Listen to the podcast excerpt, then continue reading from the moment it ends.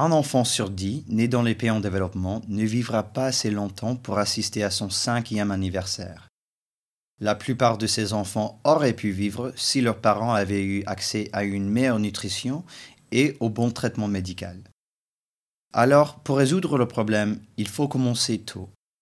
Au Maroc, le docteur Abdelwahab Zerari est le vice-président d'Avicenne, une association marocaine dédiée à la promotion de modes de vie sains et la lutte contre l'obésité et la malnutrition.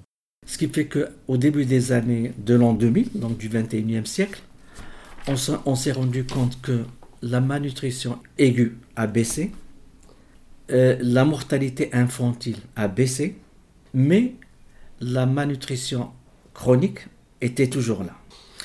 Et la cause de cette euh, malnutrition modérée, c'est que l'enfant marocain présentait des carences en micronutriments. Donc, comme vous pouvez le remarquer, dès le début de, la mise en place de stratégies de lutte euh, santé publique, la dimension nutrition avait pris toute sa place. Afin d'avoir une meilleure compréhension des défis, le docteur Zerari a choisi de déployer les techniques isotopiques de l'Agence internationale de l'énergie atomique, ou l'AIEA. Ce qui fait que nous devions en tant que responsable du ministère de la Santé, mettre en place des programmes qui permettraient à l'enfant marocain de se développer de la meilleure façon possible.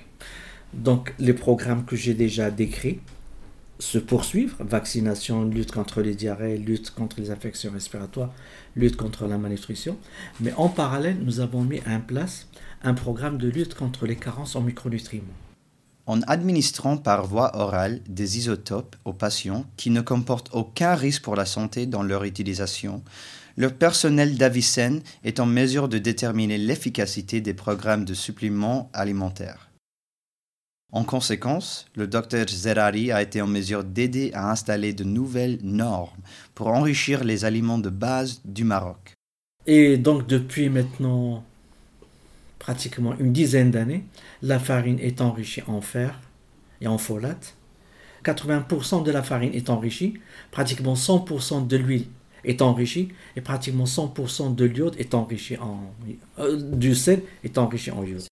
L'AIEA a pour mission d'encourager l'utilisation pacifique des technologies nucléaires. Et grâce à l'AIEA et la coopération des professionnels de santé à travers le monde, comme le Dr Zerari, les techniques isotopiques contribuent à améliorer l'alimentation à ceux qui ont le plus besoin. Je suis Omar Youssouf pour l'AIEA à Vienne.